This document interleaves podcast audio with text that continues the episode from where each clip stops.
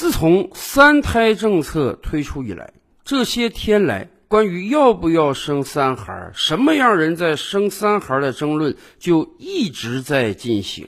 是的，对于今天大多数年轻人来讲，生三孩几乎是一个不可能的事情。一方面，今天的生育主力人群啊，八零后、九零后乃至于未来的零零后，当这一整代中国人出生的时候，我们刚好在实行计划生育政策，所以大多数家庭只有一个孩子，因此很多八零后、九零后早就习惯了独生子女的生活。那么轮到自己当父母的时候呢，大家就觉得一个家庭一个孩子是一个标配。再加上随着市场竞争的不断激烈演化，很多年轻人今天觉得身上的担子很沉重，因此不要说生孩子，连结婚谈恋爱都抽不出足够的时间。所以啊，我们看到本来是一个很好的政策，然而对于很多年轻人来讲，这似乎啊跟自己没有什么关系。而且还有很多人说，到今天为止，我国已经有着十四亿人口了，这也是一个天文数字了，这还是世界第一大人口大国。因此有人说，既然我们的人口总量已经这么多了，为什么我们还要放开生育政策呢？不是很早的就有人计算过吗？说中国这块土地上实际上有个八亿左右人口是比较合适的，那样我们的人均 G D P 将更高。一块土地上到底应当承载多少人口比较合适呢？我想到今天为止，也没有哪个经济学家能够给出最终的答案，因为在这个世界上有很多国家地广人稀，也有很多国家人家那个人口密度比我们还要密得多。所以其实问题以前我们就跟大家聊过，对于一个国家来讲，并不是人多就好，人少就不好，或者反过来说，人少就好，人多就不好。人口的最终数量不是最关键的问题，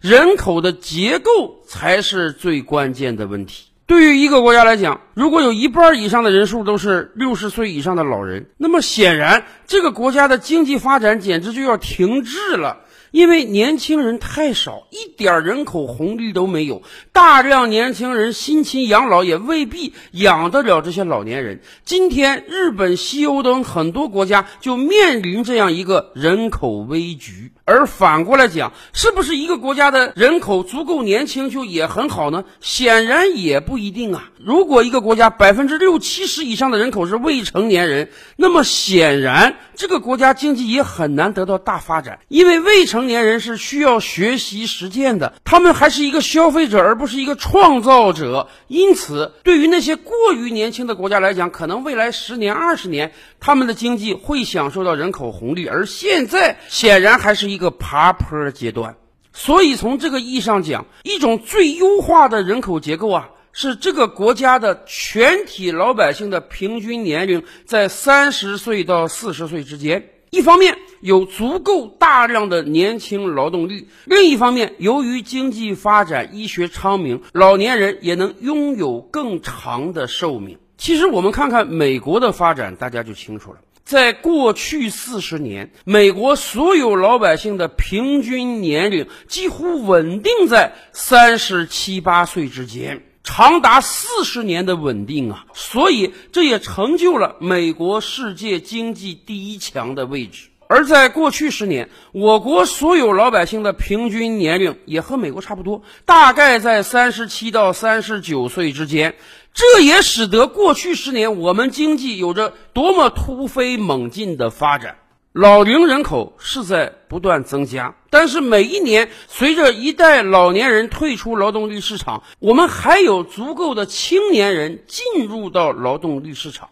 因此过去十年我们经济上是不需要担心的。可问题是，我们担心的是未来十年、未来二十年，我们能不能像美国那样保持平均年龄呢？要知道我们的邻邦日本，他的所有老百姓的平均年龄加起来达到了四十八九岁，快五十岁了。所以过去二十年一提到日本，经济上它就只能是个失落的二十年。是啊，整整一代又一代老年人退出劳动力市场了，开始领养老金了，而没有足够的年轻人进来，这个经济它怎么能不垮？所以啊，当七普数据刚刚出台之后不久，中央就马上开放了三胎政策。原因很简单，我们并不是追求到底有多少人口，我们要追求的是保持人口结构的优化。一个不争的事实是，这些年来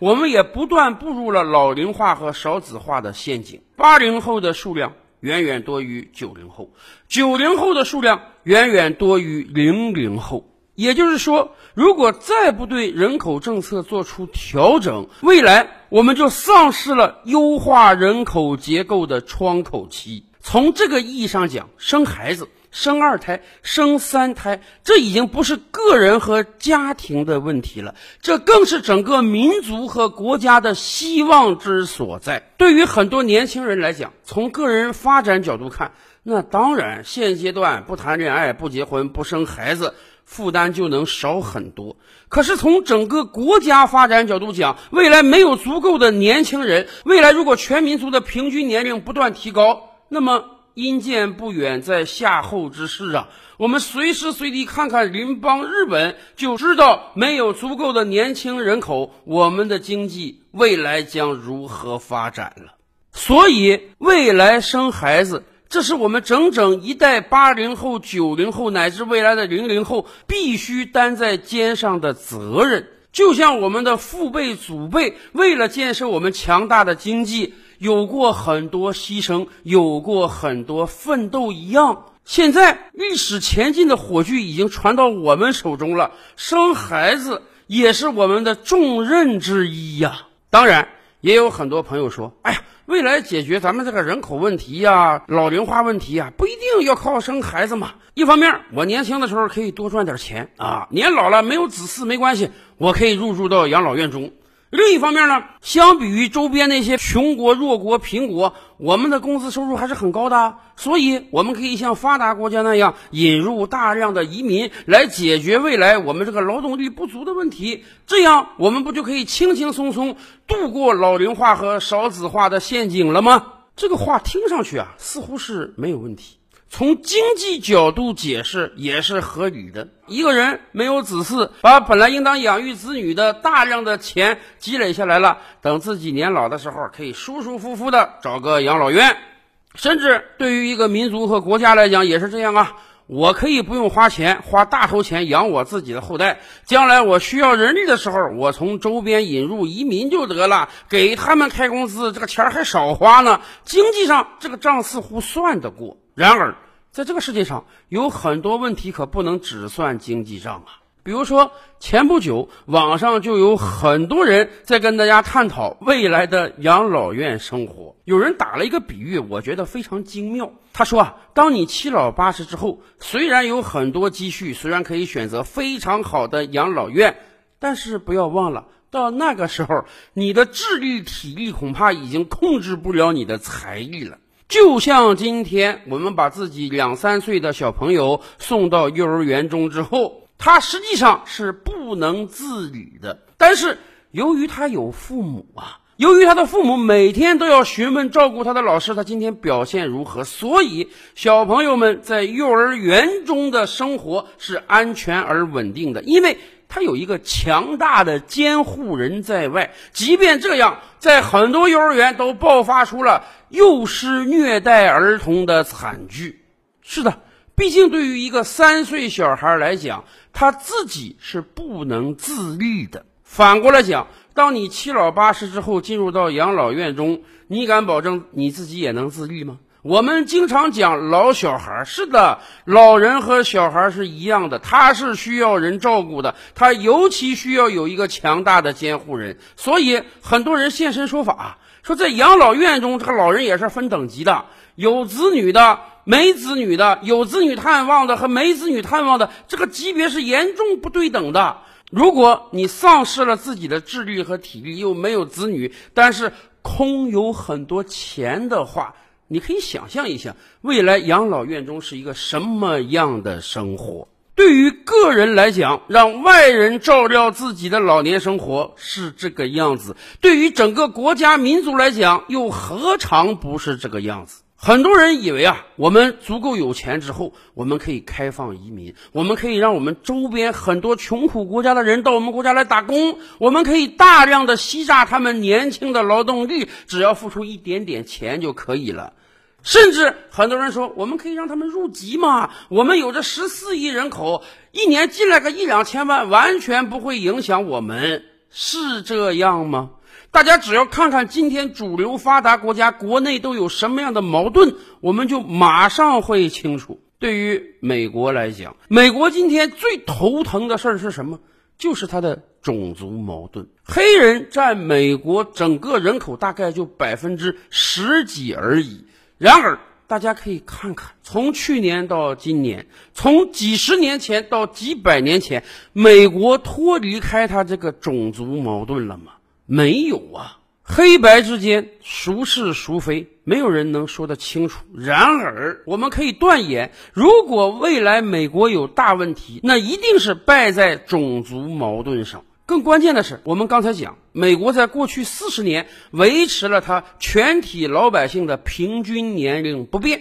然而如果分人种分种族的话，我们会看到一个奇异的现象，那就是占美国主体的白人生育率是很低的，白人的总体平均年龄都快接近五十了。那为什么美国的总体年龄比较低呢？是因为近些年来美国有大量的移民进来，就像美国新总统拜登当选之后，他马上说，在未来八年要给超过一千一百万的非法移民发身份证。这还只是一个开始啊！对于今天一个整体上已经老去的美国白人群体来讲，他们需要大量的新鲜血液补充进来，这些人就是黑人和来自南美的非法移民。没有这些人，美国经济撑不下去。有了这些人，美国白人会渐渐萎缩成一个非主体民族，未来种族矛盾和冲突将更加激烈。不独美国呀，我们也可以看看今天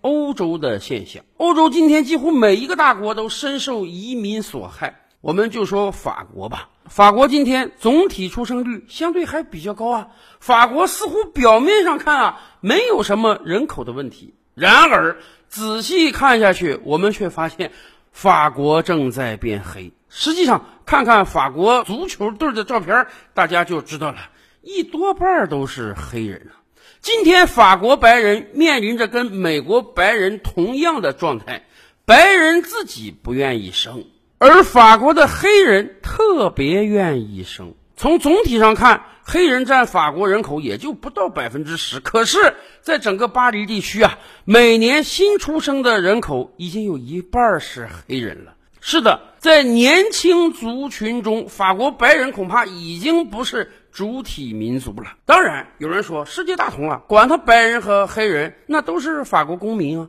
是啊，所以今天的法国跟二十年前已经不一样了。我们都不说别的，疫情之前有多少到法国旅游的中国旅行团被警告啊，在巴黎你一定要小心，不是每个街区你都能去的。甚至有多少次光天化日之下，旅行团在巴黎最繁华的地区还会被抢劫。什么原因？我想大家都猜得出来。所以啊，对于这些主流发达国家来讲，当他开启国门大量吸纳移民之时，未来他就要想到，可能再过三十年五十年，他们的主体民族就要发生变化，甚至由此带来的种族矛盾将成为他们未来最大的一个雷。所以啊，从经济角度上讲，对于个人来讲，我可以不养育后代，我年老了进养老院；对于国家来讲，我可以不号召大家养育后代，劳动力不足我就开放移民。从经济角度上讲，这是完全没有问题的。然而血淋淋的现实告诉我们，咱们中国有句古话还是好用的，非我族类，其心必异呀。靠开放移民能解决我们的人口问题吗？所以归根到底还是那句话，养育后代一定是要付出大把的精力和财力的，一定会让你现阶段的生活变得繁琐与辛苦的。然而人无远虑，必有近忧啊。我们是不是应当把目光放得更长远一点？不管对于个人还是对于国家，养育足够的后代，这都是生命中必须承受的负担呢。当然，我们也希望这是一个甜蜜的负担。